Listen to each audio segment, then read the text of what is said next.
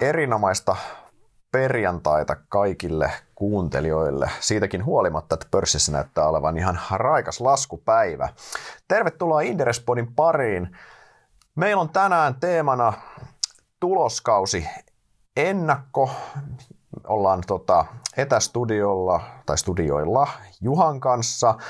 Ää, käydään tänä päivän agendana olisi käydä ensin läpi tuloskautta, vähän numeroita, millaisia odotuksia siellä on. Sitten luonnollisesti käydään näkymiä ja vähän osinko kauttakin läpi ja sitten spekuloidaan vähän markkinatilanteella ja osakkeiden arvostustasoilla. Juhan on kirjoittanut meille oikeinkin ansiokkaan tuloskausi ennakon, taisi mennä ulos eilen torstaina, jos sen väärin muista, se löytyy Inder- siitä on tehty myös video, eli kannattaa myös tsekata ne Inderes.fi-palvelusta.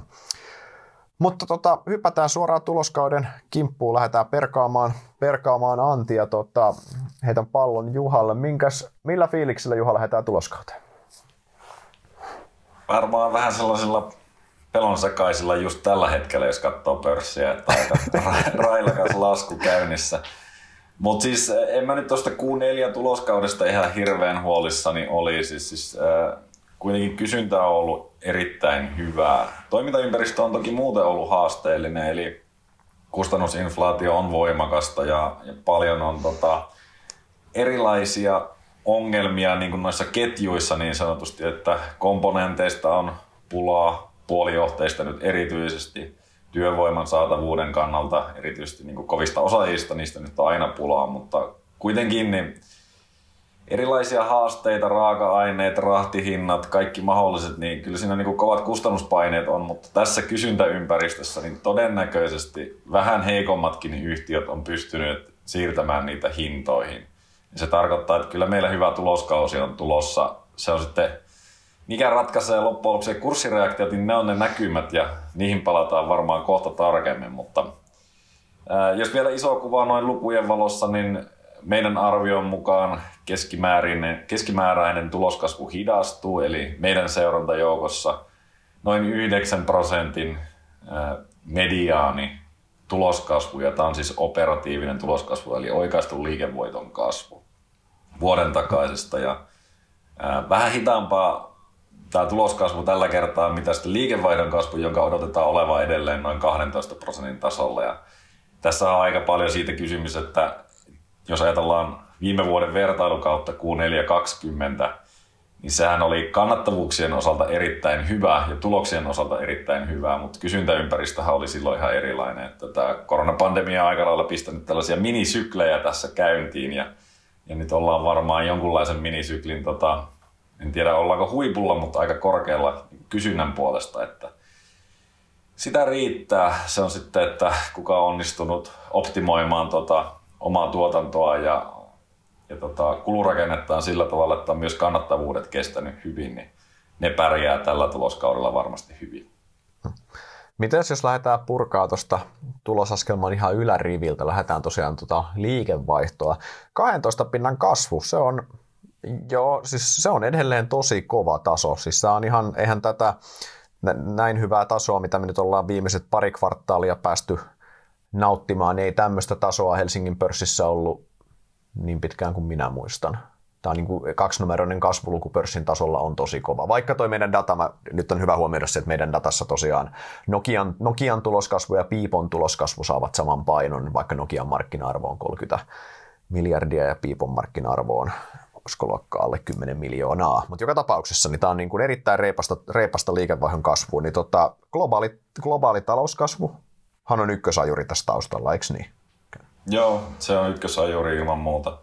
Ja sitten tietenkin se, että me ollaan palaamassa edelleen siitä, kun olla omalla tavallaan kysyntä kuopasta, mikä, minkä korona aiheutti. Ja, ja sen jälkeen sitten tota, onkin kysyntää riittänyt ja oikeastaan se, niin vaikka tämä tuntuu ehkä, että me tullaan tässä voimakkaasti viiveellä, niin kaikki asiat ei liiku niin nopeasti, että, että sit seuraavana kvartterina olisi niin kuin luvuissa nähtävissä. Eli, eli nyt on edelleen erittäin korkean kysynnän aika niin sanotusti. Tietenkin se on jakautunut, että meillähän on edelleen tämä pandemia meidän keskuudessa, mutta, mutta tavarat menee kaupaksi, niin noin yksinkertaistaan ja, mm-hmm. ja sitten toisaalta palveluilla on monilla vaikeaa. No, tässä ehkä tota, yksi kulma, mikä on hyvä huomioida, niin Helsingin pörssissähän näitä koronakärsijöitähän on hyvin rajallisesti. Meillähän on niin ihan muutama yhtiö, ketkä kärsii. Et meillä sinänsä, no totta kai pitää muistaa, että meidän yhtiön joukko on pieni ja näin, mutta se on sinänsä, että et, et Helsingin pörssi on myös jossain määrin niin kuin ehkä vähän, vähän, vähän vinoutunut, ne on jopa epäreilun hyviä numeroita, kun niitä koronakärsijöitä on niin vähän. Toki siis on tämä ollut teemana myös kautta linjan maailmallakin, että nämä sektoritasolla niin koronakärsijöitä on ihan muutamalla sektorilla. Kaikki muut on koronavoittajia, kun se kysyntä on ollut niin vahvaa. Kiitos tämän elvytyksen ja nopean elpymisen toki.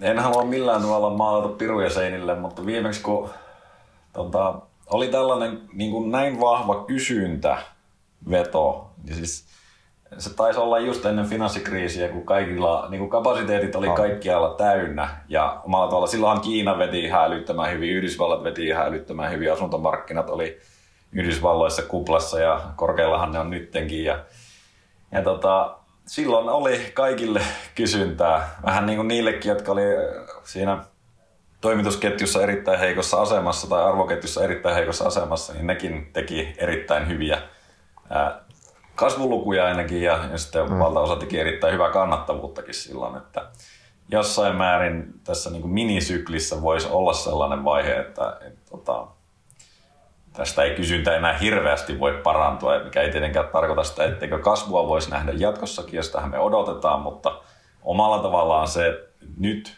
ne, jotka pystyy toimittamaan, niin niillä on kyllä erittäin hyvä tilanne. Mm.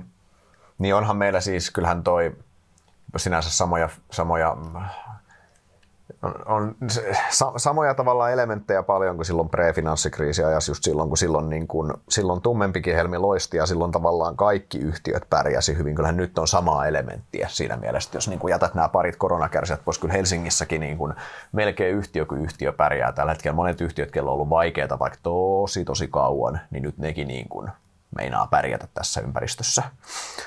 Niin.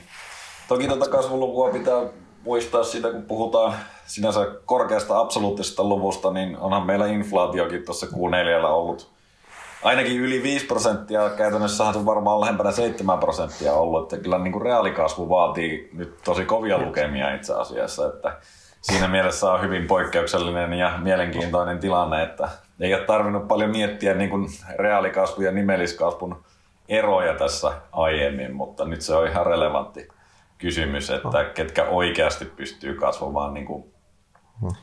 myös inflaatio huomattavasti nopeammin. Oh. Siis tämä on mun mielestä sijoittajille tosi mielenkiintoinen ja relevanttikin pointti, että siis ihan oikeasti, jos et, et, niin kuin, no, siis yhtiö voi näyttää ihan niin kuin mukavan oloiset kasvuluvut ja se voi olla silti, että niin kuin todellinen volyymi tai se, mikä, se, mikä se onkaan, onko se tuote tai palvelu, mitä sä myyt, niin se volyymi itse asiassa olisi laskeva. Ja tämä on, tämä on tavallaan täysin, niin kuin on uusi juttu, ei tätä, ei tätä ole viimeiseen kymmeneen vuoteen tarvinnut miettiä tällaista asiaa. Et sinänsä on, on tärkeää myös sijoittajien vähän yrittää katsoa sitä liikevaihtoa sinne inflaatio-oikaistuna niin sanotusti, koska se, se inflaatio on kuitenkin jossain määrin, voi ajatella, että se on läpilaskutus erää siinä kokonaisuudessa, se ei kerro sen alla olevan liiketoiminnan volyymista kuitenkaan. Niin, ja sitten se tietenkin se... tulee siihen hinnoittelun voimaan, että ketkä pystyy siirtämään ne kivuttomasti sinne. Just ne näin. nousevat kustannukset sinne lopputuotteiden hintoihin ja sitä kautta hyötymään myös tästä. Että tämä on tosiaan niin kuin, mä, ollaan puhuttu paljon tuosta hinnoitteluvoimasta aikaisemmillakin neljänneksillä, mutta niin kuin, nyt se konkretisoituu omalla tavallaan, mutta tosiaan tämä ei ole vielä ehkä sellainen kvartaali, joka jakaa niitä jyviä akanoista, koska toi kysyntätilanne on niin hyvä, että sä käytännössä pystyt ö, viemään tosiaan heikommallakin hinnoitteluvoimalla nyt, kunhan pystyt vaan toimittamaan, mutta voi olla sitten alkuvuonna niin sitä, että, että ruvetaan oikeasti katsomaan, ketkä, kenellä on sellaista kysyntää, josta ollaan sitten valmiita myös maksamaan merkittävästi enemmän, että pystyvät pitkällä aikavälillä pitämään yllä sitä kannattavuutta. Niin tästä me itse asiassa päästäänkin aika hyvin tuohon jatkamaan tuota tuloskasvua, mikä meillä tosiaan me ennustetaan yhdeksän pinnan tuloskasvua. Tämä on sinänsä hyvin harvinais, tai no hyvin ja hyvin, mutta on, on, suht, on suhteellisen harvinaista, että toi, ää, tai siis niin kuin se, että liike, liikevaihto, kun liikevaihto kasvaa, niin että kannattavuus, liikevoitto kasvaa hitaammin. Yleensä Helsingin pörssissäkin keskimäärin on aika vahva tulosvipu kuitenkin, että silloin kun liikevaihto kasvaa, niin tulosten pitäisi, tuloksilla olisi edellytyksiä kasvaa nopeamminkin, mutta tosiaan niin yhdeksän pinnaa tuloskasvu ja niin, siis tämähän koko vuosi on ollut hurjaa tuloskasvua, totta kai koronaelpymisen jälkeen. Nythän se tuloskasvutahti maltillistunut ihan selvästi, kun no, se koronakuoppa on kurottu kiinni ja ne vertailuluvut on ihan, ihan hyvät. Eihän, siis nehän Q4 oli ihan täys höökä jo viime vuonna päällä kuitenkin. Oli elpyminen, elpyminen vauhdissa ja näin.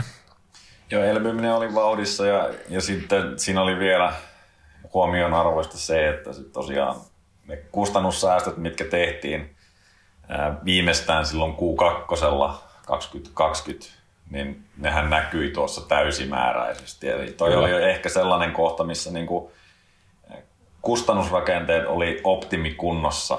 Ja sen mm-hmm. jälkeen sitten Q1 ruvettiin vähän avaamaan niin sanotusti hanaa ja siirtymään kasvun puolelle ja oletettiin, että tämä on pian loppu.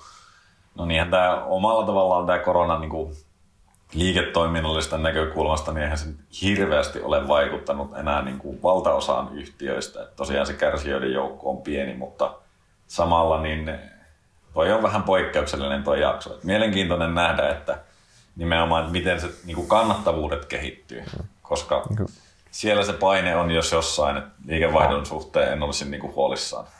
Joo, just näin. Mun mielestä liikevaihto on niin kuin itsestään selvää, että se, se siellä tulee ja siellä on ehkä jopa tilaa, voi olla jopa positiivisille yllätyksille tilaa mun mielestä, mutta sitten just tämä kannattavuus, niin täällä kyllä saadaan varmaan yllätyksiä molempiin suuntiin. Kyllähän se huolien lista on aika pitkä. Sä luettelitkin niitä tuossa aluksi, mutta jos kerrataan vielä, niin siis komponenttipula on edelleen ihan, ää, ihan akuutti haaste.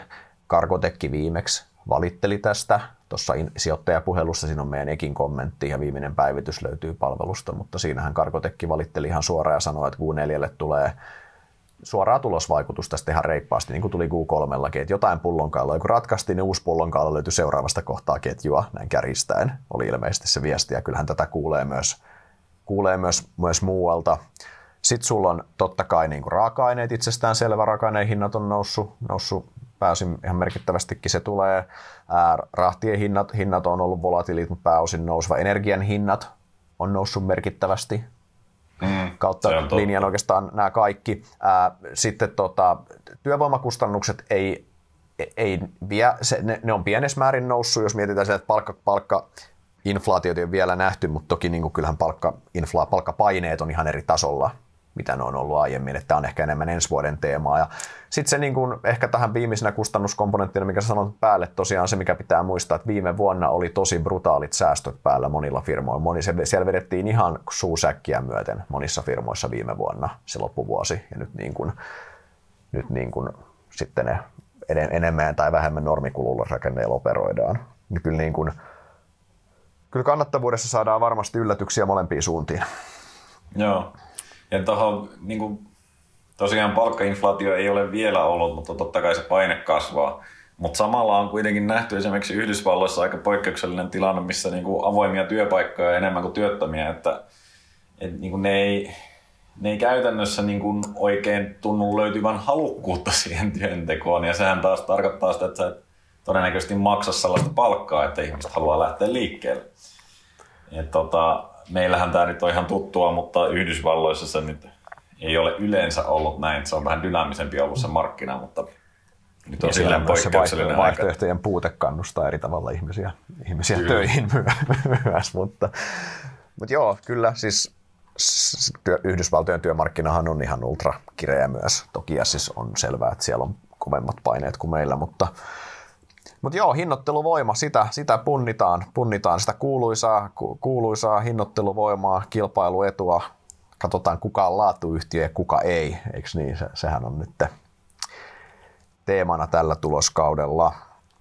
Niin mä uskon, että se, se on erityisesti tämän vuoden teema, siis missä, missä oikeasti tehdään se erottelu. Et mä luulen, että vielä kuun neljällä niin se on mm. niin kuin, ollut suhteellisen kivutonta, mutta siis kun mennään eteenpäin, tätä sama asetelmahan on kuitenkin tässä todennäköisesti ainakin Q1, Q2 myös ehkä vähän helpottaa ja loppuvuoteen näkyvyys on sitten paljon heikompi, mutta niin kuin, kyllä se erot tulee varmasti kasvamaan tässä ajan myötä. Mm. Tota, ehkä tuossa se, semmoinen ehkä yleisesti, mitä mä itse ajattelisin ton, niin kyllähän joo, sulla on haasteita, erilaisia niin kuin kannattavuuteen liittyviä haasteita, mitä tuossa lueteltiin, mutta samaan aikaan tämä kysyntäympäristö on poikkeuksellisen hyvä. Ja kyllähän nyt tässä ympäristössä, niin varsinkin yhtiöiden, jotka on syklisiä, niin kyllä nyt pitää tehdä tulosta ja paljon mielellään. Et sinänsä myös ta- tavallaan näin hyvää markkinatilannetta. Markkinatilanne ei tule paranemaan tästä enää. Siis, siis joo, noi, noi, noi, osa kustannusinflaatiopaineista voi helpottaa ja näin, mutta samaan aikaan tuo kysyntäympäristöhän ei muutu paremmaksi enää. Se on niin, kuin niin hyvä kuin se suunnilleen voi olla jo isossa kuvassa. Ja siinä mielessä mä eh, tietyllä tavalla myös että jos yhtiöt ei, mitä mä yritän sanoa, että jos yhtiöt ei tässä ympäristössä, niin kuin viime kvartaali, tämä kvartaali, seuraava kvartaali, jos ne ei tässä ympäristössä pysty performoimaan, niin kannattaa olla suhteellisen skeptinen, että pystyykö ne performoimaan sitä seuraavankaan 12 kuukauden aikana sitten. Mm. Toki tässä on, niin kuin, on tosiaan niitä yhtiöitä, jotka on ihan aidosti kapasiteettirajoitteisia tällä hetkellä ja niillä se tilanne voi olla erilainen, mutta kyllä just noin, että, että samalla kun mä allekirjoitan, että tämä on todella haastava toimintaympäristö noin operatiivisesti, että kaiken saa natsaamaan, niin aika paljon saa vielä anteeksi. Ja se ei välttämättä se sama tilanne säily tota, sitten, kun mennään tätä vuotta eteenpäin. Just, just näin.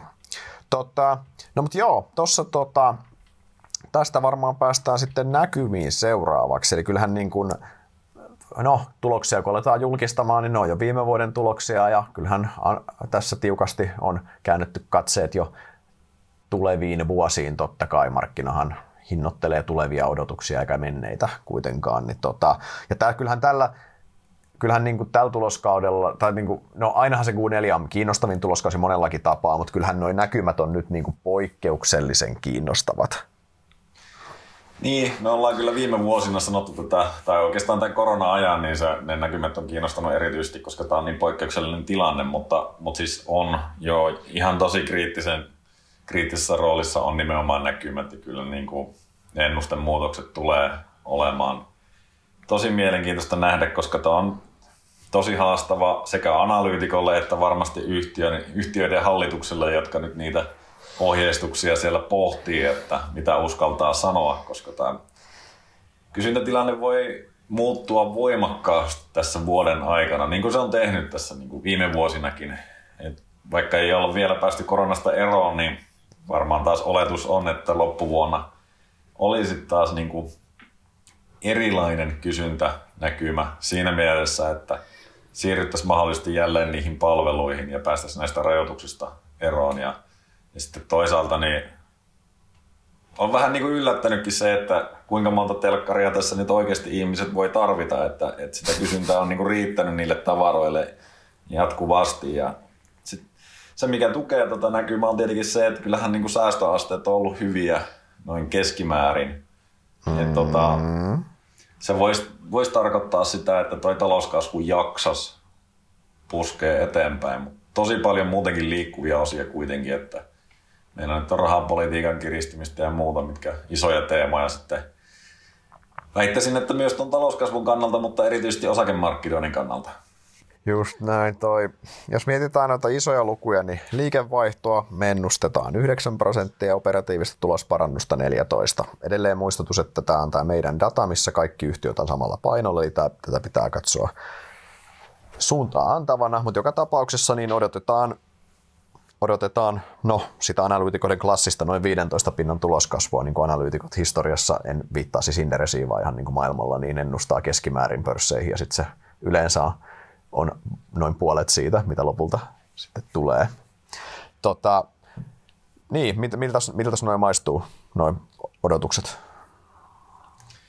Tota, sanotaanko, että aika haastavalta tuntuu erityisesti tuo kannattavuusparannus nyt. Niin kuin, mä ehkä tässä niin jakaisin tätä silleen, että jos ajatellaan niin kuin alkuvuotta, ensimmäistä vuosipuoliskoa ja sitten toinen vuosipuolisko, niin sinne näkyvyyttä ei oikeastaan hirveästi ole, joten näitä ehkä kannattaa painottaa sillä tavalla, nämä minun kommentit kohdistuu erityisesti tuohon alkuvuoteen, mutta, mutta tota, aika haastavalta tuntuu toi kannattavuusparannus tässä ympäristössä, koska nuo kustannuspaineet ei ole kuitenkaan alkuvuonna minnekään poistumassa.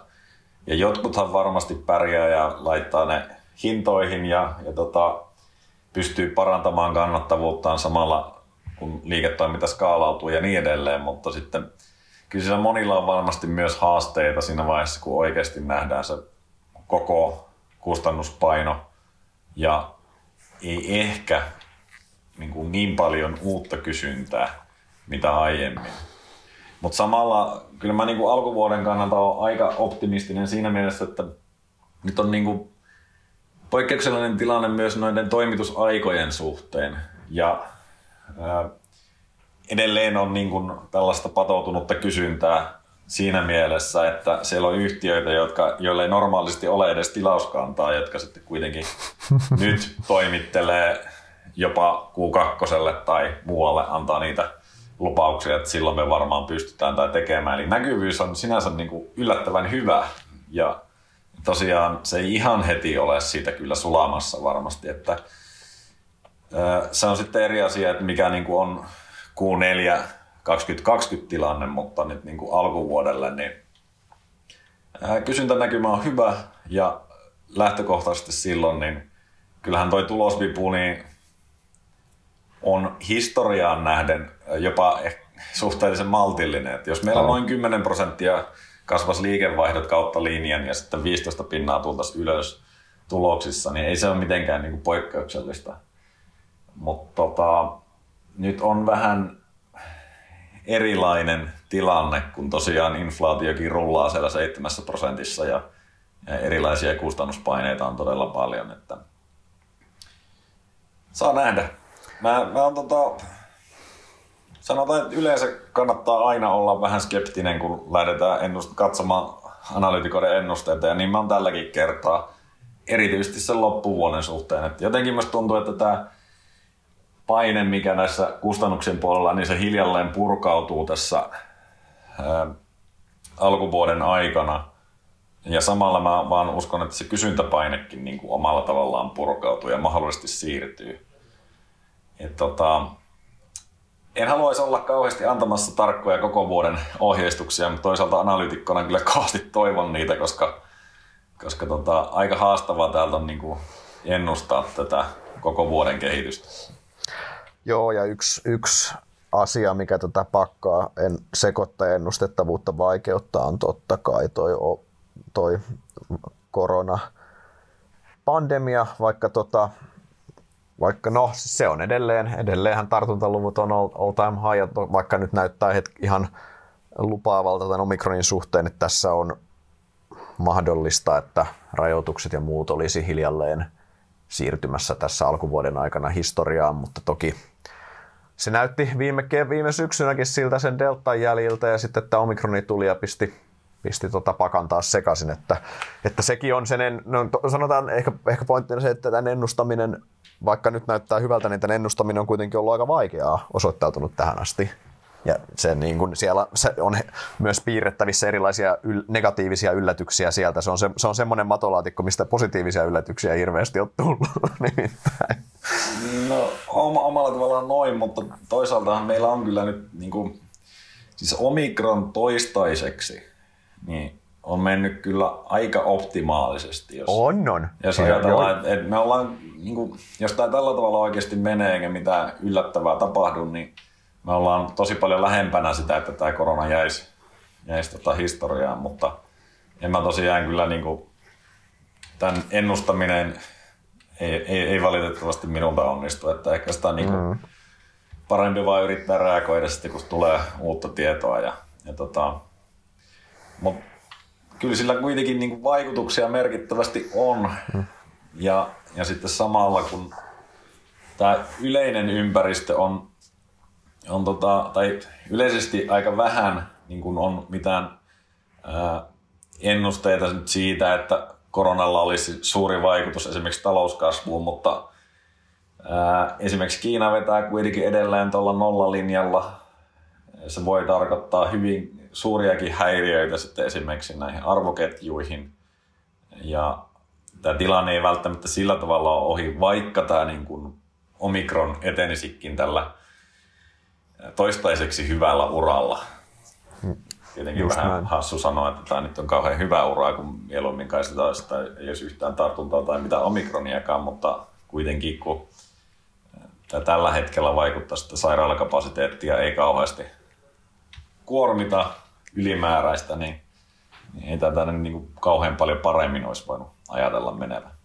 Ei ehdottomasti niin kuin silloin meidänkin aikaisemmassa käytiin, käytiin oliko se nyt jo markkinakatsauspodi silloin, niin oli aika paljon huolestuttavampiakin skenaarioita piirrettävissä tästä, mikä nyt näyttäisi, mikä nyt näyttää, näyttää tota, realisoituvan. Mutta siis tosiaan niin siis, ehkä, siis e, niin kuin ensi vuoden näkymät on polttopisteessä. Valitettavasti firmat ei tule antamaan todennäköisesti keskimäärin ihan hirveän selkeitä näkymiä johtuen just näistä, just näistä epävarmuuksista liittyen no, näihin lueteltuihin niin kuin et kysyntä vetää, siitä on kaikki suunnilleen samaa mieltä, mutta sitten, sitten toi, no erilaiset toimitusketjuhaasteet, raaka-ainehinnat ja inflaation kanssa painiminen ja siihen kannattavuushaasteet ja sitten tämä sitten tämä koronavirus siihen päälle, niin tota, todennäköisesti firmat ei ihan hirveästi meitä tässä auta.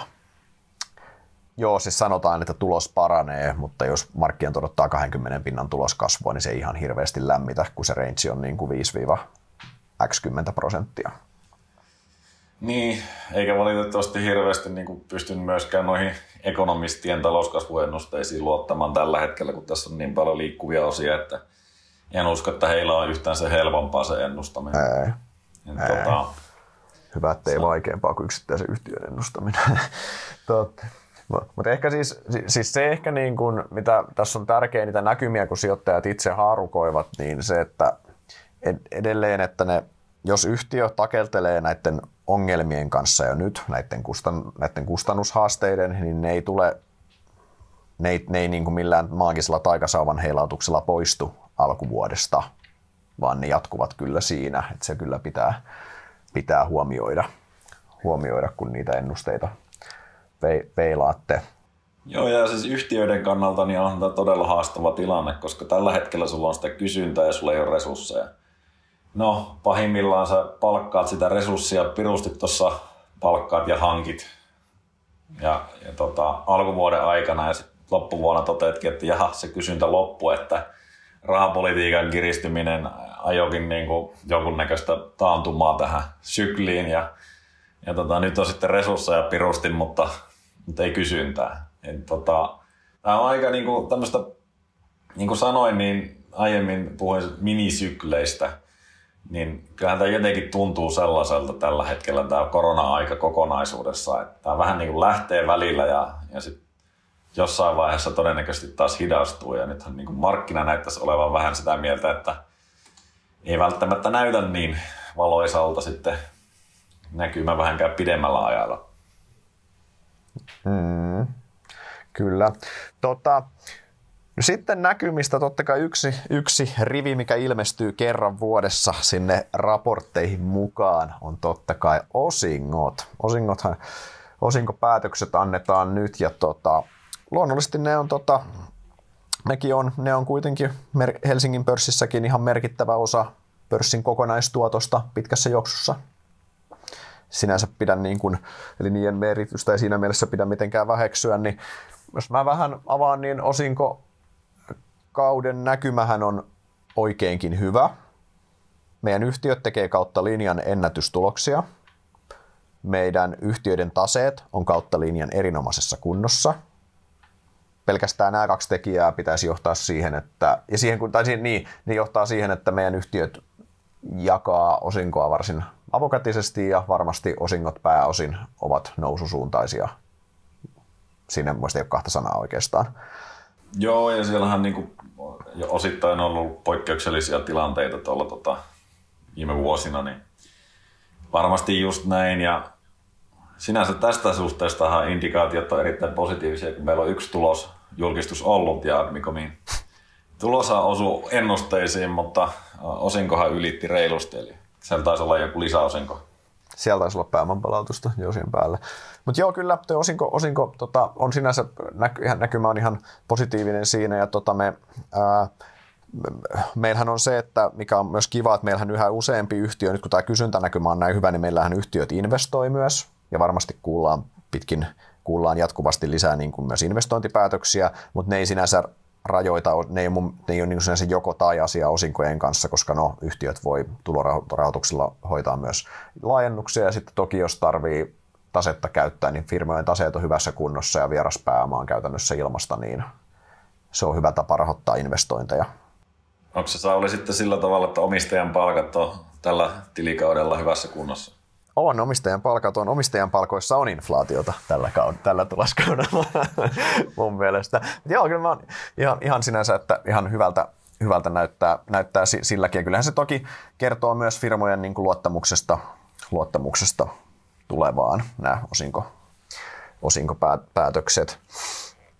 Mutta tota, Joo, sitten varmaan tota, voitaisiin tuloskaudesta siirtyä vähän markkinatilanteeseen. Tota, just nyt. Sitten, tässä mennään sitten vastuuttoman spekuloinnin puolelle. Tässä siirrytään siihen. Äsken oli, äsken oli tiukkaa faktaa kaikki, kaikki mutta tota, tämä, tämä menee sitten enemmän siihen. Mutta tota, niin, tota, jos me mietitään niin isoa kuvaa, niin osakkeiden arvostuksethan on, on niin kuin – on, on joko korkeat tai korke, korkeahkot perinteisillä mittareilla mitattuna, ei osakkeista, niin kuin jos unohdetaan kehittyvien markkinoiden osakkeet, jos puhutaan nyt näistä meidän perin, puhutaan tässä Yhdysvalloista ja sitten niin kuin Helsingin pörssistä, niin kyllähän meidän arvostukset on, on koholla. Ja niin kuin ollaan puhuttu, niin siinä on toki taustalla ennen kaikkea tämä nollakorko-komponentti, mikä on tukenut sitä. Ää, nythän tämä korkomarkkinan tuki ei sitten tietenkään poistumassa, mutta on se heikentymässä kuitenkin. Ja sinänsä tuo tämmöistä ylimääräistä väreilyä, kun Fedi, Fedi turva-auto yrittää ainakin poistua radalta. Tai ainakin niin. on sanonut, että turva-auto voi poistua radalta. niin, siis kyllä se edelleen täytyy muistaa, että on se niinku ollut aivan massiivinen se elvytysryöppy, mikä sieltä on tullut. Ja nyt kun puhutaan kuitenkin siitä, että tänä vuonna siirryttäisiin QEstä QT, eli sen sijaan, että laitetaan likviditeettiä lisää, niin yrittäisiin imuroida sitä sieltä markkinalta pois. Tätä toki on yritetty aiemminkin erittäin huonoin tuloksin, että, että tota, mä kyllä uskon, että tämä on sellainen iso teema, joka, joka tulee määrittämään paljon markkinoiden suuntaa ja jossain määrin myös talouden suuntaan. Että täytyy muistaa, että kyllähän taloussyklit on perinteisesti siihen kaatuneet, että rahapolitiikkaa on kiristetty ja korkoja on nostettu, että tässä nyt sitten kyse ei välttämättä ole pelkästään siitä, että lähdetään nostamaan korkoja Yhdysvalloissa, vaan siitä, että sieltä poistuu sitten se turva-auto tai turvapatja myös talouden odotuksista. Että, ja tietenkin kun inflaatio on näissä lukemissa, niin jotain tarvitsisi tehdä ja siellä saattaa olla jo niin kuin osa markkinastahan varmaan pelkää sitä, että vedetään hätäjarrustakin, että mielenkiintoinen nähdä, että miten toi kokonaistilanne kehittyy. Mm. Niin kyllähän tietyllä tavalla, jos, jos puretaan vähän tätä komponentteihin, niin meillä on kertoimiin tulo, tulee painetta, ihan johtuen siis tästä, johtuen tästä sekä teestä että korkojen noususta. Eli keskuspankit yksinkertaisesti asettaa painetta sinne arvostuskertoimiin, eli sen sijaan, että arvostuskertoimet jatkaisi paisumistaan, mitä ne on tehnyt käytännössä läpi tämän viimeisen kymmenen vuoden noususyklin, niin arvostuskertoimissa olisi todennäköisesti suunta alaspäin. Silloinhan se paine tulee sinne tuloskasvukomponentille. Tuloskasvun ja toki siihen päälle sitten osingot, niin niiden pitää kompensoida se kertoimien lasku ja mielellään jättää jotain siihen väliinkin vielä erotukseksi, että tämä pysyisi plussalla sijoittajien kannalta, eikö niin? No se on just näin. Jos me katsotaan Helsingin pörssiä yleisesti ja jälleen katsotaan sitä mediaaniyhtiötä, niin se P-luku on eteenpäin katsova P-luku on noin 16. Ja tämä on ollut käytännössä nyt viime ajat niin siinä 14 tasolla. Nämähän ei kuulosta mitenkään korkeilta lukemilta, eikä ne sitä todellakaan olekaan, mutta sitten jos tuo E-komponentti siitä vaikka pettäisi, niin meillä ei olisi oikeastaan yhtään hyvää ajuria tuotoille. Mm. Et kyllä se niin on merkittävä, merkittävä tekijä, että tuloskasvua tulee, koska sehän heijastuu myös sitten välillisesti niihin hyväksyttäviin arvostuskertoimiin. Eli kyllä sä paljon mieluummin maksat enemmän sellaista yhtiöstä, joka kasvaa 20 prosenttia tai tulos kasvaa 20 prosenttia vuosittain, niin korkeampia kertoimia kuin sellaista yhtiöstä, joka tulos ei kasva. Ja sitten se tulee monesti vivulla sieltä ja se vaikutus on tosi brutaali. Ja sitä vaikutusta on nyt jossain määrin jo nähty tälläkin tuloskaudella, kun tota, odotukset ovat olleet liian korkeita ja sitten ruvetaan niitä adjustoimaan uudelleen, niin samalla siinä tarkastellaan sitä hyväksyttävää arvostustasoa ja kyllä mä veikkaan, että tällä tuloskaudella tullaan testaamaan hyvinkin monien yhtiöiden kohdalla tätä. Ehkä erityisesti niitä kasvuyhtiöitä, joissa on kovimmat odotukset, mutta en yhtään yllättyisi, jos tulisi muutenkin niin kuin painetta mm. noin arvostuskertoimiin.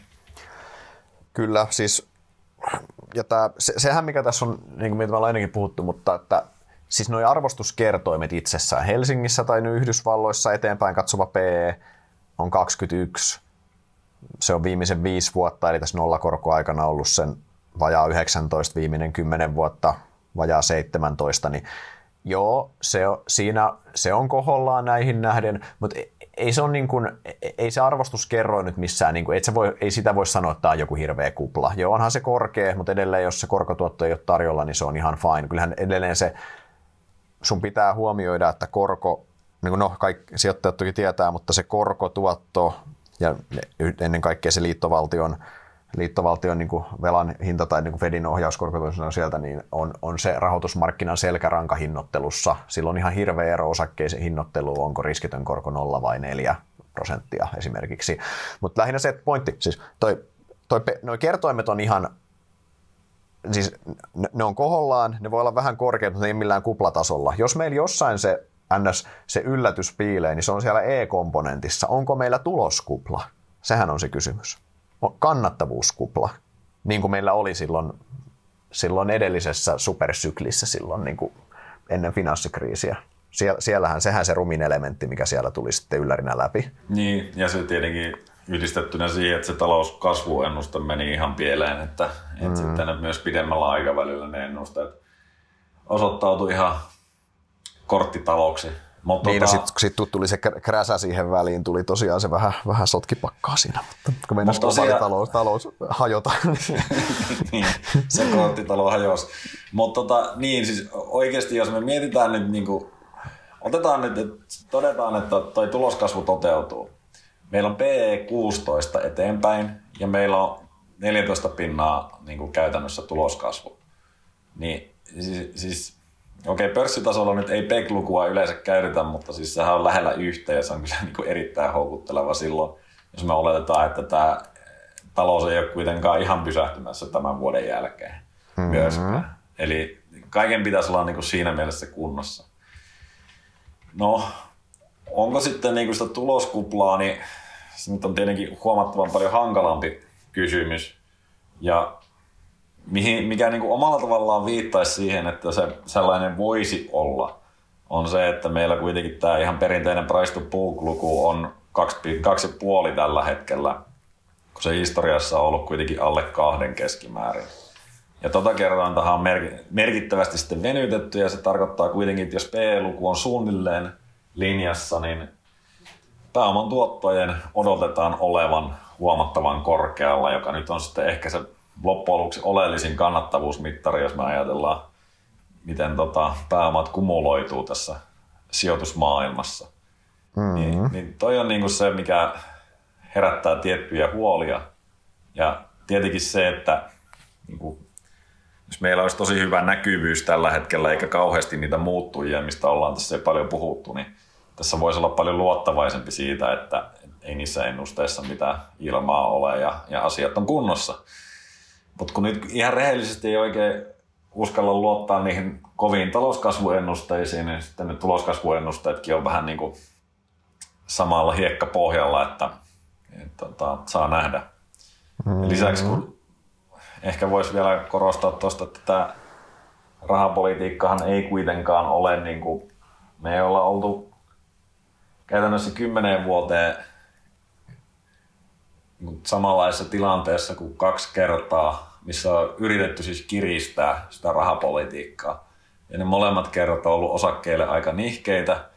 Ja sitten niin härät sanoo tässä vaiheessa, että ne molemmat oli hienoja ostopaikkoja. No ne oli ostopaikkoja, mutta sehän niin kuin, kumoutuu vähän se argumentti, koska se elvytys palautettiin sitten saman tien. Eli jos me käytetään tota analogiaa, niin samalla kun kurssit laski, niin Powell käänsi takkia ja, ja rupesi taas elvyttämään. No, voiko sitä tapahtua? No voi varmaan, mutta ei se kyllä tapahdu silloin, jos inflaatio on 7 prosenttia. Et, et tota, siinä mielessä tämä tilanne on hyvin erilainen.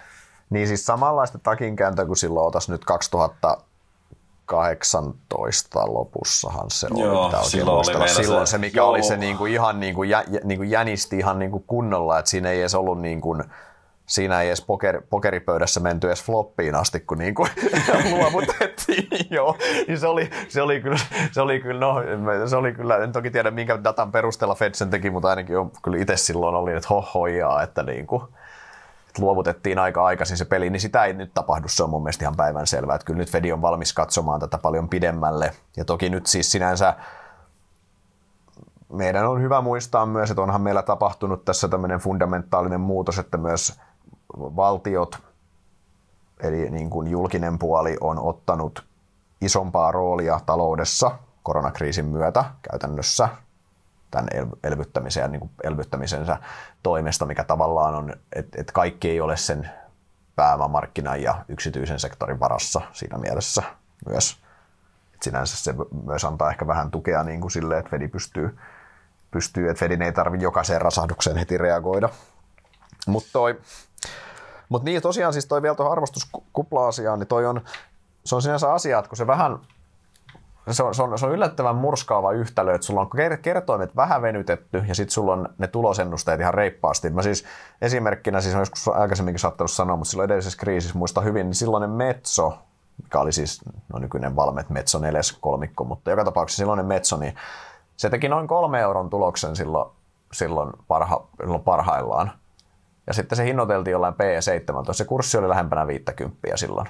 Niin kuin eli, niin 17P, no onko se paljon? No joo, mutta Metsohan on hito hyvä konepaja, laadukas yhtiö ja kaikkea. Ja, ja tuloskasvun näkymä on hyvä. Ja, no sitten hän kävi silleen, että se normaali tuloskunto ei todellakaan ollut sitä kolmea. Mä en nyt viittaa siihen, missä se romasti finanssikriisissä, vaan sen jälkeen kun katsoi, niin siis se Metson tuloskunto normalisoituu ehkä kaksi euroa osaketyölukuna. Ja se hyväksyttävä P onkin ehkä 15. Niin sitten se 50 muuttuu 30 mm. niin kuin tällä matikalla aika nopeasti. Ja siitä tuleekin yhtäkkiä 40 pinnaa, 40 pinnaa niin kuin tappiota, ja se 40 pinnaa tavallaan on semmoista, mikä on ei rekoverattavissa, koska sä, oli, sä maksoit vaan liikaa yksinkertaisesti, piste.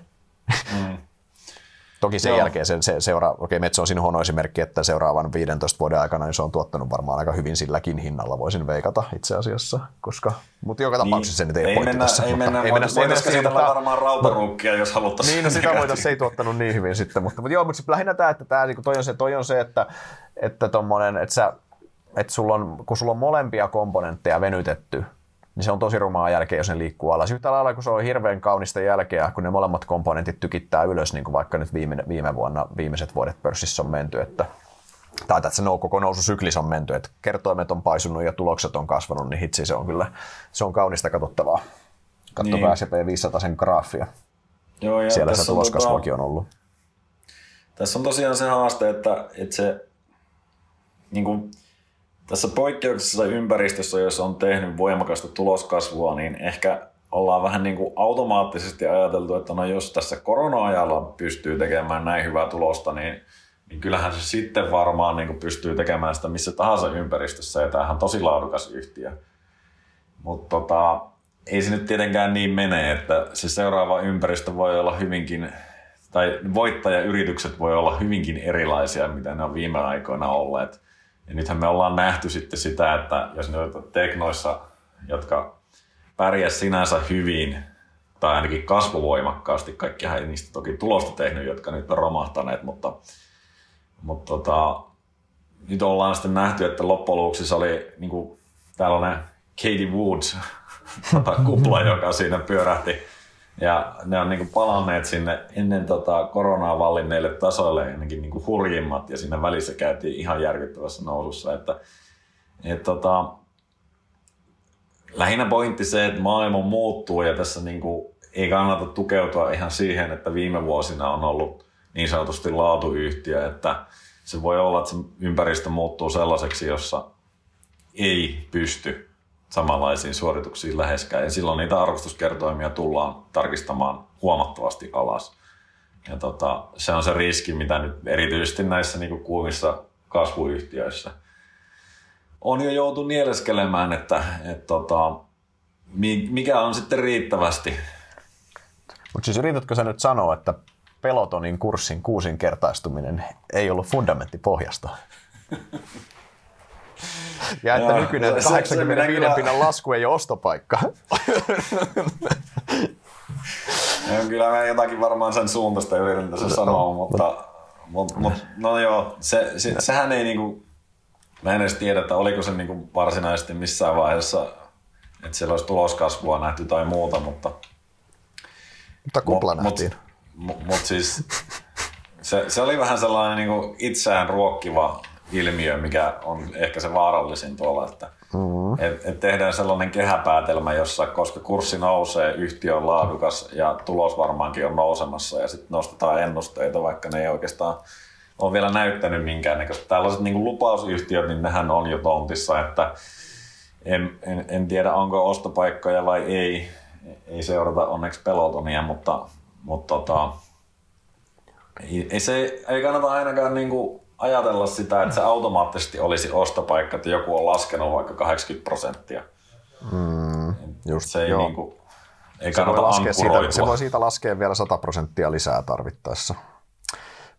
Tota, jos mietitään vielä tätä, puretaan vähän, eli meillä on siis meillä on, meillä on kertoimet korkealla, niin kuin on ollut jo pitkään, ja meillä on, meillä on kannattavuudet all time high, mutta kannattavuuksi pitää muistaa, että ne on, nehän on parantuneet jatkuvasti myöskin. Eli siellä on myös, se ei ole pelkästään mitään syklistä, siellä on myös rakenteellisia tekijöitä taustalla. Siellä on se, että nämä digiyhtiöt on kannattavampia kuin perinteiset yhtiöt, vaikka niin kuin, per, perinteiset teollisuuden yritykset ja näin, että siellä on tiettyjä semmoisia rakenteellisia yrityksiä. Joka tapauksessa niin meillä on, meillä on noin komponentit siinä, ja sitten meillä on samaan aikaan ihan terveet tuloskasvuodotukset. Mietitään, jos lähdetään niin taas yläriviltä purkamaan tätä, niin jos talouskasvu hyytyisi, jos talouskasvuennusteet tulee alas, niin se olisi niin kuin osakemarkkinoille katastrofitilanne. Se on aika selkeä, voi sanoa. Tuloskasvuennusteet pyhittäisiin pyhittäisi latti, tai tuloskasvuennusteet vedettäisiin, vedettäisiin käytännössä alas. Samaan aikaan arvostuskertoimissa olisi todennäköisesti painetta alas, se pahimmillaan voi, todennäköisesti marginaaleissa olisi painetta alas siinä. Silloin me oltaisiin käytännössä takaisin tilanteessa, missä toivottaisiin, että Fedi tulee ratsuväkenä pelastamaan homman. Näin niin kuin yksinkertaistettuna, eikö niin? Silloin me käytännössä talouskasvu, talouskasvu hyytyisi, niin, niin no se olisi vähän niin kuin ainoa vaihtoehto silloin, kun talouskasvu hyytyisi, niin me käytännössä silloin puhuttaisiin, että ollaan menossa taantumaan tai muuta. Tämmöinen, niin kuin, mm. tämä on niin kuin se, että, mutta tällä hetkellä talouskasvuennusteet kautta linjan näyttää, näyttää varsin, varsin hyvältä. No sitten tavallaan siihen tuloskasvuun, sitä me puhuttiin läpi. Jos se tuloskasvu realisoituu, mitä odotetaan, niin kyllähän se antaa aika väkevän tuen osakkeille, koska se on, ihan, se on kuitenkin ihan merkittävä tuki sinne, että kyllä se jättää kertoimien laskulle ihan reippaasti jo tilaa. Mm. Ja siltikin olisi niin kuin plus minus nollassa, että kyllä se niin kuin, mutta sitten jos se tuloskasvu alkaa heikentyä, nämä kannat, eli kannattavuusmarginaali joustaisikin alaspäin, tuloskasvu hyytyisi, niin kyllähän se on osakkeille myös huono tilanne. Ei siinä ole kahta sanaa, koska arvostuskertoimet ei veny. Jos kannattavuustulokset polkis paikallaan, niin osakesijoittaja voisi odottaa saavansa niin kuin ehkä parhaassa skenaariossa osinkojen verran plussaa, jos kertoimet ei joustaisi alas, mutta jos kertoimet oletettavasti joustaisi alas, niin sitten sulle tulisi, ta, tulisi tappiota osa se kertoimien laskun verran, miinus osinko, niin kuin näin yksinkertaistettuna. Ja sitten, sit, niin, niin kun nämä, nämä on oikeastaan, näähän ne oikeastaan on, on, on nämä, niin kuin jos miettii näitä, nämä, nämä, nämä niin kuin, en mä sano nämä, just ne kolmes kerran, mutta nämä on tavallaan ne komponentit, millä tässä pelataan. Eli se, että, että, että indeksit jatkas paineluaan ylöspäin, niin tuloksien pitää kasvaa ja kertoimet ei saa liikaa laskea. Mm. Se on tämä yhtälö yksinkertaisuudessa. Ja käytännössä se, että kertoimien laskupaineen määrää ennen kaikkea Fedin, ehkä joskus myös EKPn toimenpiteet, mutta ennen kaikkea nyt Fedin. Kuinka monta kertaa haikataan, niin Toki yleisesti se, että pysyykö tämä taloussykli niin kuin hengissä tässä, että sehän se niin kuin on se suuri kysymys minun mielestä, koska kaikki noin niin siis lyhyellä aikavälillä todella merkittävä asia, jos käytännössä markkinoiden likviditeetti laskee. Eli jos ajatellaan, että ruvettaisiin kiristämään rahapolitiikkaa ihan oikeasti sillä tavalla, että se on kiristävä. Siis nythän se on edelleen elvyttävä, vaikka me vähän niin kuin pikkusen ollaan tultu kireämpään suuntaan, niin edelleenhän raha virtaa markkinoille niin sanotusti. Kyllä. Ja, eli jos me mentäisiin oikeasti kiristävään, niin kyllä se aiheuttaisi painetta hyvin todennäköisesti sinne.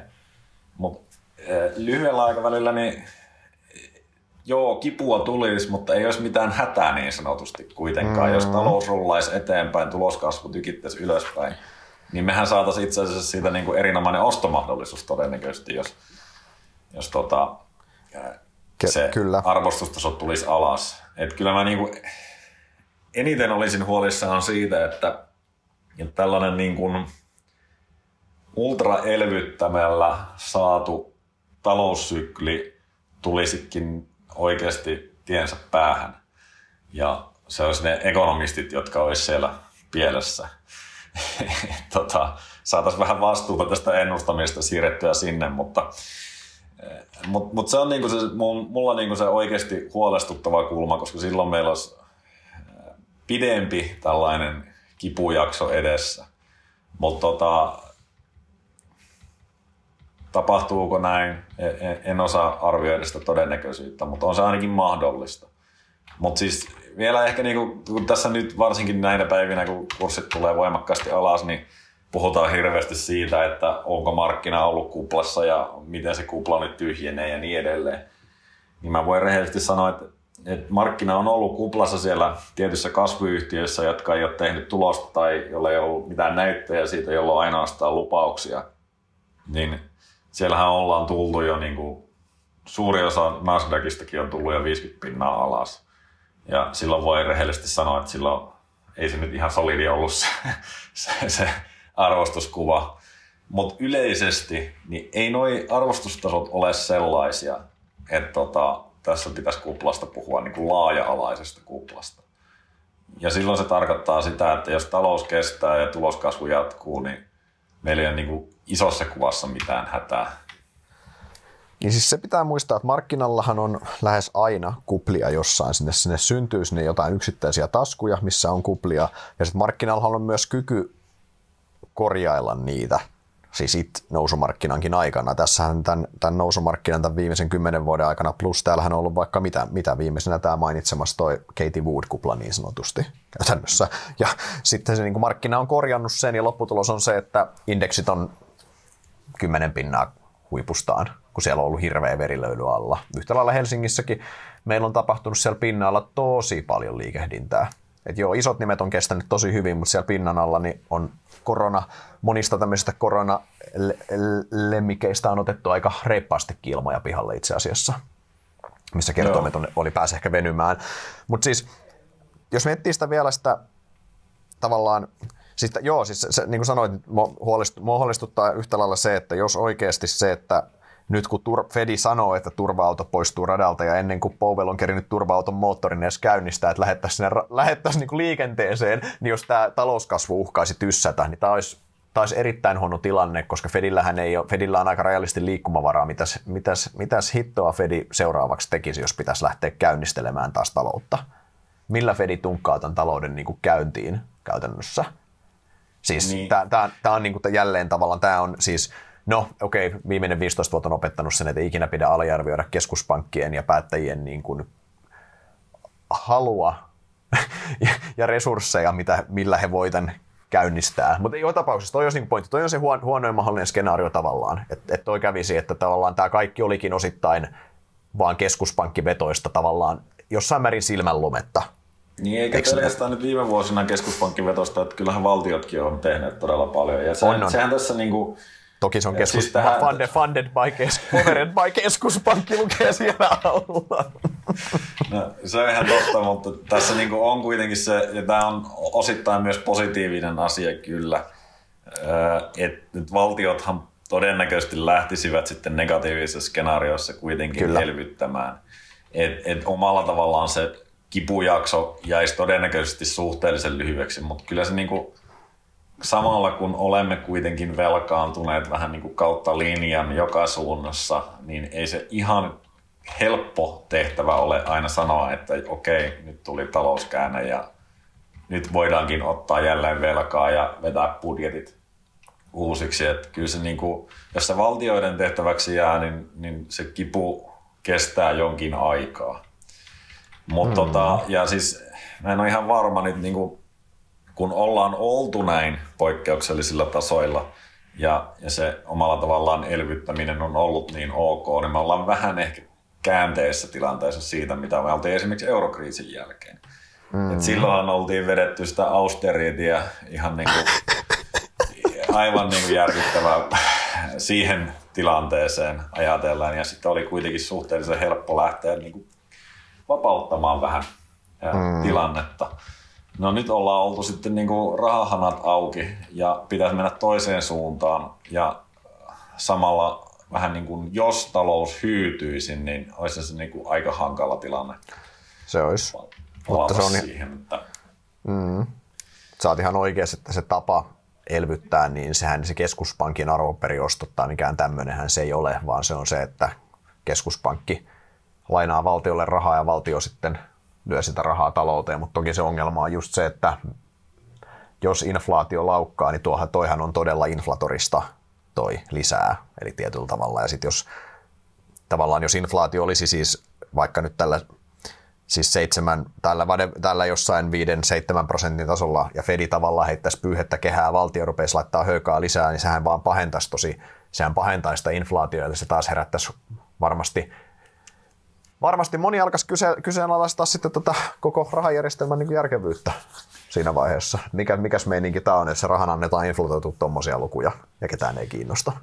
Niin, toki tässä, tässä niin kuin negatiivisessa skenaariossa, jossa se taloussykli päättyisi, niin kyllähän se inflaatiokin tulisi sieltä Kaik, kaiken, järjen, kaiken järjen mukaan sen Et pitäisi tuu siinä- korjata alas sieltä.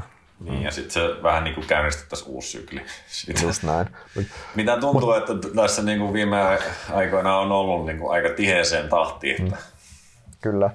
No mutta tämä on tämä negatiivinen, että mietitään, mietitään posin kautta, eli jatke, ajatellaan, että talous jatkaa, että nyt kun tämä dieselveturi on saatu taas raiteille ja se puksuttaa aika, aika hurjaakin kyytiä, niin ajatellaan, että se ei ihan heti pysähykkää, että dieselveturi puksuttaa tuossa, Fedi pääsee haikkaamaan, Fedi pääsee normalisoimaan korkoja jossain määrin, mikä nyt on normaali taso, ei, se, se, se, on, se, ei ole, se, se, ei ole 4 tai 5 tai 6 prosenttia, mutta ne pääsis, ne pääsis kuitenkin hiking-sykliin kiinni, ne pääsis keventämään vähän tasettaan.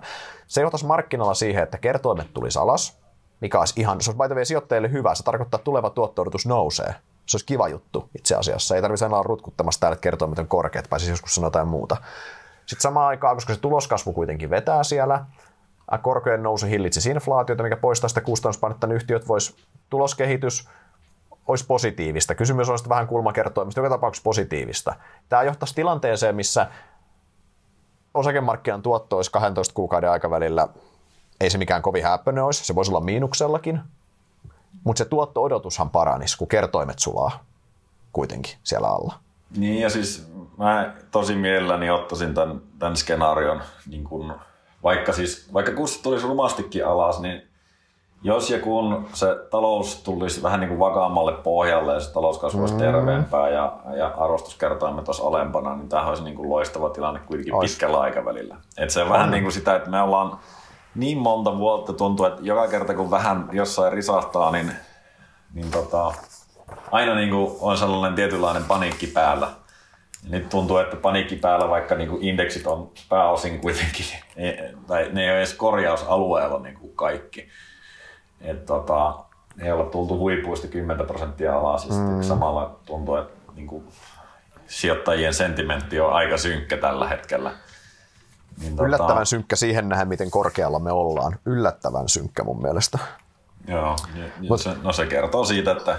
Ja sitten toisaalta on kuitenkin edelleen vielä näitä, niin kuin, no, vähän mentiin eri aiheeseen, mutta siis toi sijoittajasentimentti on niin kaksi jakoinen minun mielestä. Toiset on niin todella huolissaan ja näkee, että, että kun ne niin sanotusti sotilaat on tapettu, niin seuraavaksi tulee kenraalit sinne ammuttavaksi.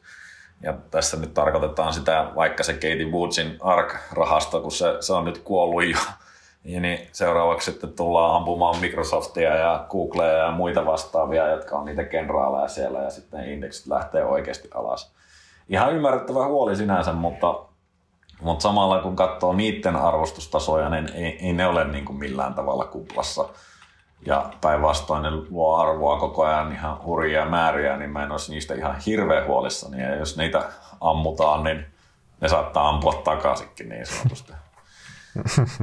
Mutta tota, sitten toinen osa niistä sijoittajista tuntuu olevan sitä niin kuin, vähän niin kuin, jotka on nähnyt pelkästään nousumarkkinaa elämänsä aikana ja jokainen dippi on ostomahdollisuus, jotka ei niin kuin riskeistä hirveästi välitä, että tähän asiaan liittyen voisi varmaan kysyä, onko sulla Sauli jo JPEG saari ostettu tai tontti ostettu?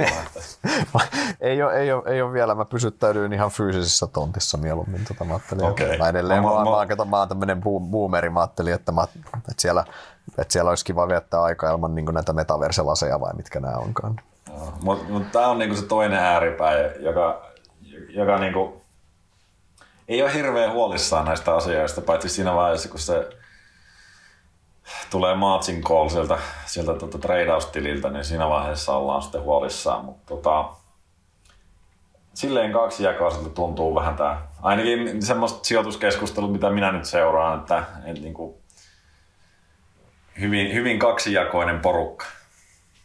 Mm, just ja näin. näistä ehkä niin kuin olisin enemmän siellä ensimmäisen puolella kuitenkin vähän huolissaan kuin että se, siellä ostamassa joka dippiä. Mm.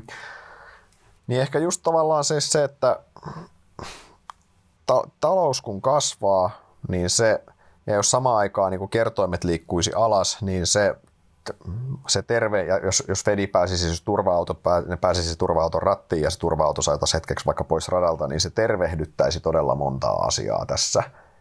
Mm. Siis pitää muistaa, siis tämä, tämä niin kuin, nollakorko ei ole terveen talouden elementti. Piste. Se on hyvin yksinkertaista.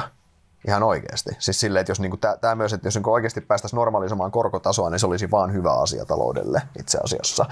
Edelleen, että jos se normaali korkotaso, se ei tietenkään edelleen, se on paljon matalempi, mitä historiassa on ollut, mutta jos niinku jollain järkevältä tasolla, että korkotuottoja olisi vaikka jo saatavilla ja näin, että riskitön korko olisi muuta kuin nolla, niin tota, tokihan nyt nyt jo noussut korko jonkin verran. Mutta joka tapauksessa niin tämä, tämä tavallaan se, että toi, tommonen, niin ainakin itse tietyllä tavalla toivoisin, että paketti pysyy kasassa just sen niin kuin talouskasvun vetämänä ja sitten toi alla oleva tilanne tervehtyy. Siis olisi niin kuin mun, mun, mun optimistinen skenaario, mitä minä, minä toivoisin kyllä joulupukilta. Mm.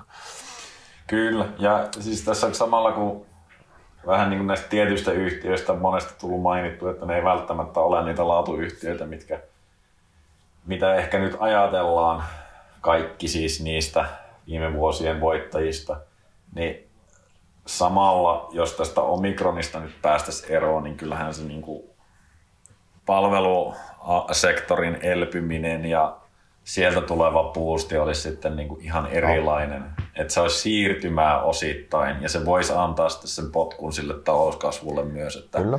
Et ei ole kaikki negatiivista, mitä tässä nyt vaan no. puhutaan. Mutta se, se, mikä mun mielestä on selvää, niin tämä on ollut kyllä voimakkaampi. Mä, niin kuin, me ollaan vuosia puhuttu noissa eri markkinakatsauksissa, on voimakas polarisaatio käynnissä, jossa siis huippuyhtiöistä ollaan valmiita oltu maksamaan niin koko ajan enemmän. Ja sitten toisaalta tällaisista perinteisistä arvoosakkeista, niin ne ei ole kiinnostanut ketään. Niin sehän on nyt kääntynyt viimeisen puolen vuoden aikana, ehkä jopa vuoden aikana. Ja nyt se näyttäisi taas olevan niin kuin aika lailla kääntyneen niin kuin kokonaan päälailleen, että et ehkä ainakin osassa kasvuyhtiöissä niin alkaa ne kovastikin houkuttaa ne tasot. Mm. Et, et, tota, siinä on niin kuin hyvinkin voimakas käänne tapahtunut ja, ja se voi olla, että markkino tässä niin kuin ylireagoi toiseenkin suuntaan, mikä voisi tehdä niin kuin erittäin houkuttelevia ostomahdollisuuksia. Sitten sellaisissa laadukkaissa kasvukeisseissä, joiden kasvu ei ole ollut millään tavalla siitä, että on ollut poikkeuksellinen aika, vaan ne on pystynyt mm-hmm. navigoimaan poikkeuksellisesta ajasta huolimatta ja pystyvät tekemään sitä jatkossakin. Niinhän ne teknoyhtiön, siis jos miettii teknoyhtiön fundamentteja, niin ne on sinänsä isossa kuvassa, eihän ne ole siis muuttuneet just se, että ne ei, ne ei ole talouskasvuriippuvaisia millään tavalla. Se, että korko nousee, niin joo, se heikentää niitä, laskee tulevien kassavirtojen, niiden pitkällä olevien kassavirtojen arvoa, mutta ei, ei, ei, ei, se, ei se koron nousu kuitenkaan mikään game changeri ole, koska ei se korko ole nousemassa minnekään 5 prosenttiin tai mitään kuitenkaan. Et siinä mielessä niin se, että ja samaan aikaan, jos se my, myös näissä yhtiöissä, jos ne oikeasti tykittää sitä tuloskasvua eteenpäin, niin se aikahan, aikahan neutraalisesta arvostusta ihan hurjaa vauhtia koko ajan. Mm. Joo, siis näin noista, noista koronnostoista niin kuin tällä hetkellä, jos ajatellaan, että mitä markkina tietää, mitä markkina odottaa, niin se odottaa niitä koronnostoja kyllä jo. Et, et se, se ei tule niinku yllätyksenä sitten, paitsi jos sitten sieltä tulisi joku ensimmäinen korotus, joka olisikin huomattavan paljon suurempi, jolla yritetään tappaa sitä inflaatiota sitten niinku nopeammin, mikä olisi se hätävar, hätäjarruvaihtoehto Fedillä.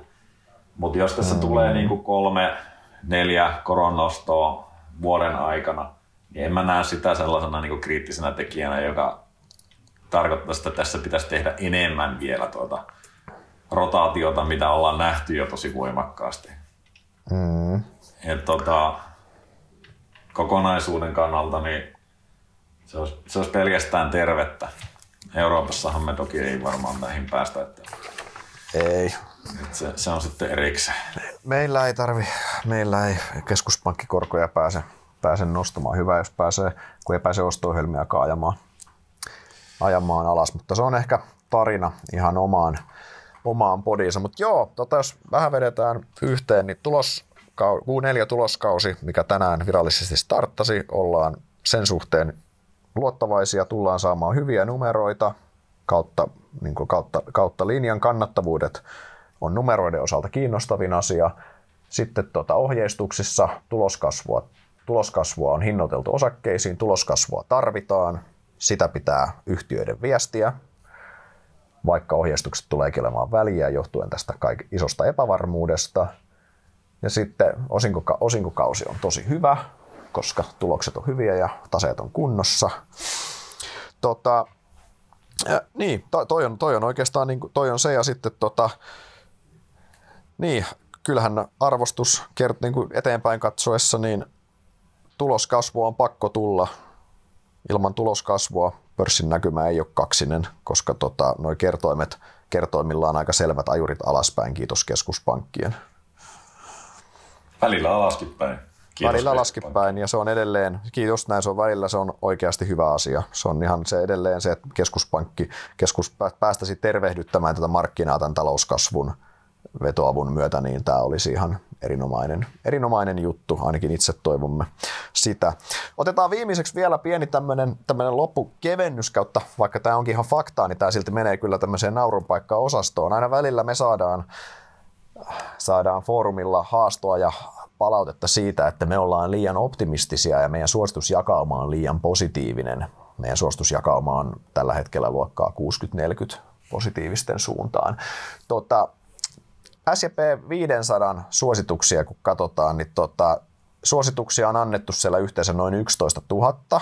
Niistä 57 prosenttia on positiivisia, 37 prosenttia on neutraaleja ja 6 prosenttia on negatiivisia. Tähän nähden se meidän, kun meillä niitä negatiivisia on 40 prosenttia luokkaa, niin tähän nähden me ollaan ihan ultrakarhuja Tämä oli, tämä, oli, tämä data itse asiassa oli jopa hämmen. Tajunnut, että se on noin pieni se negatiivinen. Negatiivisia suosituksia ei käytännössä anneta. Ei, se on se holdi sitten, jos ollaan sitä mieltä, että ei tästä, tästä keisistä mihinkään. Niin Näköjään. Siihen sitä laitetaan sitten. Ja Just välillä näin. haetaan toki näkyvyyttä sillä, että annetaan joku räväkkä näkymys, jossa ollaan negatiivisia, mutta, mutta kyllähän niin kuin analyytikot yleisesti ovat äärimmäisen optimistista porukkaa ja yleensä sitä sekä ennusteissa että sitten näkemyksissä yleensä ja saa nähdä, miten tässä nyt käy. Kyllä. Mutta tota, Olisiko mitä meidän... luulet vielä, niin kuin, onko tuloskaudella, niin onko tulossa suuria reaktioita niin sanotusti? Tämähän nyt vähän tässä, eilen tuli Netflixin tulos ja, ja tota, miinus 20 pinnaa heti, heti siinä tonttiin ja se, se nyt on sillä ihan mukavan kokoinen firmakin tuolla ja pitäisi olla tehokkaasti seurattu ja niin edelleen, mutta ei näkymät, näkymät riittäneet. näkymät petti aika pahasti. Niin siinä Netflixissä, mitä mä katsoin, niin näkymät petti ja siellä kilpailu kiristyy. Kuluttajat saa entistä parempia palveluita ja Netflixin ei meinaa pysyä, pysy- pysyä si- siinä tahdissa, kun olisi toivottu siinä kisassa mukana. Mutta sinänsä se ehkä että myös, että ää, sehän, sehän kertoo vaan siitä tavallaan kilpailu, kilpailusta siellä. Mutta tota, mut, mut tulee isoja liikkeitä. Mun mielestä tulee ehdottomasti, varsinkin nyt tavallaan kun kursseissa on tapahtunut selvää korjausta myös Helsingissä, ennen kaikkea tuolla isojen nimien ta- taustalla ja yhtä lailla siis Jenkeissä, niin kyllähän näitä liikkeitä tulee. Siis arvostukset on kireitä, jos tulee ohjeistuspettymyksiä, niin voidaan saada rumiakin lukuja alas, mutta yhtä lailla joissain yhtiöissä, missä se arvostus on jo painettu, suhteellisena sitä on painettu ihan reippaasti jo, ja sitten jos näkymät onkin positiivinen yllätys, niin kyllä siellä on myös tilaa toiseen suuntaan mun mielestä. Ihan ehdottomasti. Et sinänsä, sinänsä kyllä uskon itse isoihin liikkeisiin. Mites sä? Joo, sitä mä itse tuossa ennakossa yritin korostaa, että tämä voi olla sellainen vedenjakaja, jossa oikeasti niin ne, jotka selvittää tämän esteen loistavasti, niin, niin tota, voivat joko jatkaa nousuaan tai palata, nou, palata nousuuralle, tai sitten ne, jotka ei selviä siitä ohjeistuksen ja näkymien testistä niin, ja arvostuskertoimien testistä, niin voi tulla tosi rumastikin. Että nyt on kuitenkin omalla tavallaan monien erityisesti kasvusijoittajien kärsivällisyyttä on koeteltu. Ja, ja siellä voi olla, että, että niin kuin myyntinappi on aika lähellä ja, ja yleensähän markkinoilla on tapana ylireagoida. Ja mm. tällaisia niin kuin ylireagointia niin mä itse tulen seuraamaan hyvinkin paljon, koska sinänsä niin kuin mun mielestä tuolla alkaa olla hyvinkin mielenkiintoisia yhtiöitä kohtuullisen hintaan, jota ei, ei niin kuin pitkään aikaa ole päässyt sanomaan, että et tota, yleensä silloin, jos on ollut tosi laadukas yhtiö, niin se hintalappu on ollut sellainen, että se tuotto-odotus on painettu tosi alas, mutta, mutta nyt niin kuin väittäisin, että, tämä voi avata niin kuin mielenkiintoisia mahdollisuuksia ja senkin takia tämä on mun mielestä tosi mielenkiintoinen tuloskausi. Kyllä, tästä täysin samaa mieltä. Hyvä, pistetään tota tulospodia tältä erää purkkiin. Käykää lukemassa myös se Juhan tuloskausiennakko ja katsomassa se tuloskausiennakko ennakkovideo. Kiitoksia kaikille kuulijoille ja oikein mukavaa viikonloppua sinne kuulijoille ja Juhalle Sotkamoon. Kiitoksia Sauli ja kiitoksia kuulijoille.